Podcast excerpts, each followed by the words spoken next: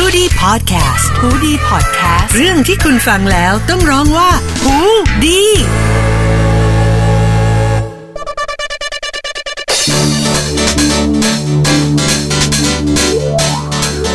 สวัสดีค่ะ ทุกวันจันทร์แบบนี้นะคะ เรามาดับทุกจิต ปิดทุกความวุ่นวาย พร้อมรับมือกับทุกเรื่องกับรายการห้องดับจิตค่ะ รายการพอดแคสต์จากช่องหูดีพอดแคสต์นะคะ อยู่กับมินเช่นเคยค่ะ สำหรับวันนี้นะคะเรามาว่ากันด้วยเรื่องของอาการ ย้ำคิดย้ำทำหรือที่คนจะชอบพูดกันเป็นที่ติดปากกันว่าภาวะ OCD นะคะภาวะ OCD เนี่ยที่เราใช้กันในปัจจุบันเนี่ยเรามักใช้กับคนที่เห็นอะไรแล้วก็แบบมีความชอบอะไรที่เป็นระเบียบเรียบร้อย ชอบอะไรที่มันแบบดูดูแล้วมันสบายตาเสมอต้นเสมอปลายอะไรแบบนี้ ดูอะไรที่แบบ เช่น ดูคลิปบนอินเทอร์เน็ต และ คลิปตัดสบู่คลิปคลิปทำเขาเรียกอะไรอะ slime หรือว่าเล่นทรายหรือว่าอะไรอย่างนี้ที่มันแบบดูดูแล้วมีระเบียบอะค่ะ แล้วก็แบบเออรู้สึกพึงพอใจรู้สึกมีความสุขคือเขาก็จะเรียกอาการนี้กันว่า OCD แล้ว แต่ว่าในความเป็นจริงแล้วนะคะ ก็จะที่เราจะมาเล่ากันใน episode นี้ก็คืออาการ OCD เนี่ยเป็นมากกว่าที่เราคิดไปมาก ๆ เลยแหละ ไม่ใช่แค่ว่าเราเห็นคลิปบนอินเทอร์เน็ตแล้วเรารู้สึกว่าเฮ้ยแค่นี้ฉันคือฉันเป็น OCD หรือเปล่าอะไรแบบนี้นะคะ ข้อมูลนี้นะคะ มินไปได้มาจาก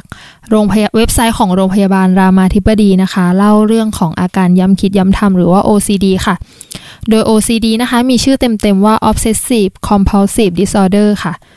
อาการย้ำคิดย้ำทำนะคะ ก็คืออาการที่มีความคิดซ้ำๆที่ทำให้เกิดความกังวลใจ หรือมีการตอบสนองต่อความคิดด้วยการทำพฤติกรรมซ้ำๆค่ะ ซึ่งการทำพฤติพฤติกรรมซ้ำๆนั้นเนี่ยมันก็จะไปช่วยลดความไม่สบายใจที่เกิดขึ้นในตัวผู้ป่วยเองนั่นเอง ซึ่งอะไรที่มันเป็นปัญหาในนี้ก็คือหลาย ๆ อย่าง พฤติกรรมหลาย ๆ แบบเนี่ยมันมันเกิดความไม่สมเหตุสมผลเกิดขึ้นอยู่ในนั้น แต่ว่า เจ้าตัวเนี่ยก็ไม่สามารถหยุดความคิดหรือหยุดการกระทำนั้นได้นะคะ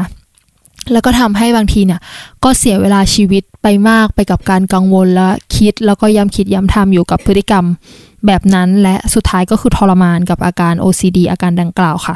โดยอาการ OCD นะคะเขาจะเขาจะแบ่งออกเป็น 2 ประเภทค่ะ ก็คืออาการย้ำคิด แล้วก็อาการย้ำทำค่ะ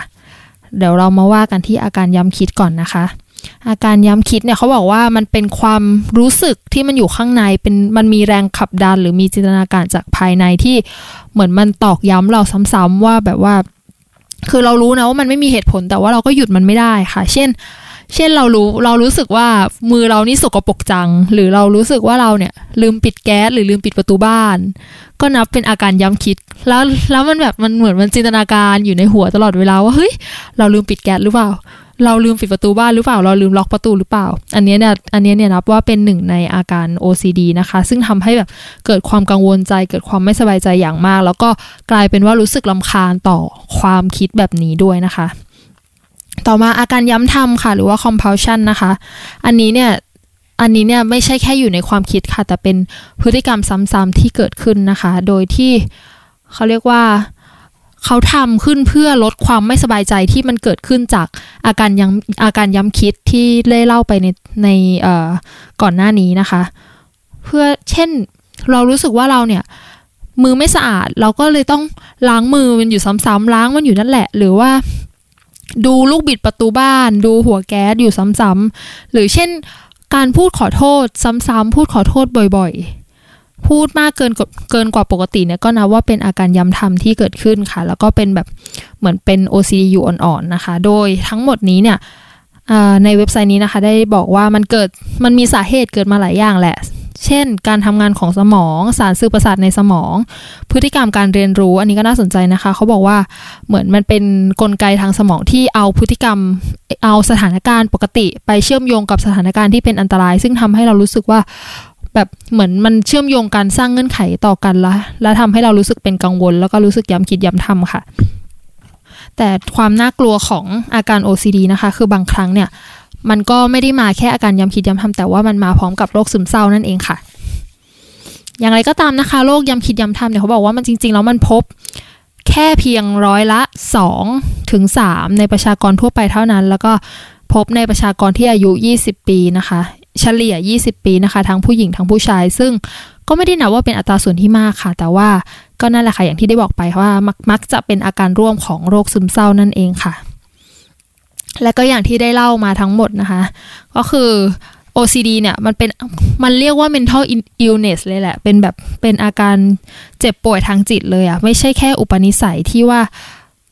เราเห็นอะไรที่มันดูมีระเบียบเห็น ไม้ขวนเสื้อแขวนเรียงกันอย่างเป็นระเบียบ หรือเห็นรองเท้าวางเรียงกันอย่างเป็นระเบียบแล้วเรารู้สึกมีความสุขนะคะ แต่ว่ามันมีอะไรที่มากกว่านั้นไปมาก ๆเลย แล้วมันก็สร้างความทุกข์ทรมานให้กับคนที่เขาเป็นอยู่มากๆเลย ดังนั้นเนี่ยก็อยากจะมันเป็นเกี่ยวกับเรื่องการใช้คำนิดนึงนะคะ ก็ที่อยากจะฝากไว้ว่าโอเค อาการ OCD กับอาการ perfectionist เนี่ยอาจจะ ไม่ใช่อาการเดียวกัน เพราะฉะนั้นเนี่ยอยากให้จำแนกออกจากกันเพื่อไม่ให้ไปเป็นการ normalize หรือว่าการทำให้อาการ OCD เนี่ยมันดูเป็นการปกติ หรือว่าลดทอนความรุนแรงของมันค่ะ ก็จะเป็นประมาณนี้นะคะ ที่เราได้นำมาฝากกันค่ะ และสำหรับ episode หน้านะคะ มินจะเอาเรื่องราวอะไรมาฝากกันกับเพื่อนๆชาวห้องดับจิตอีก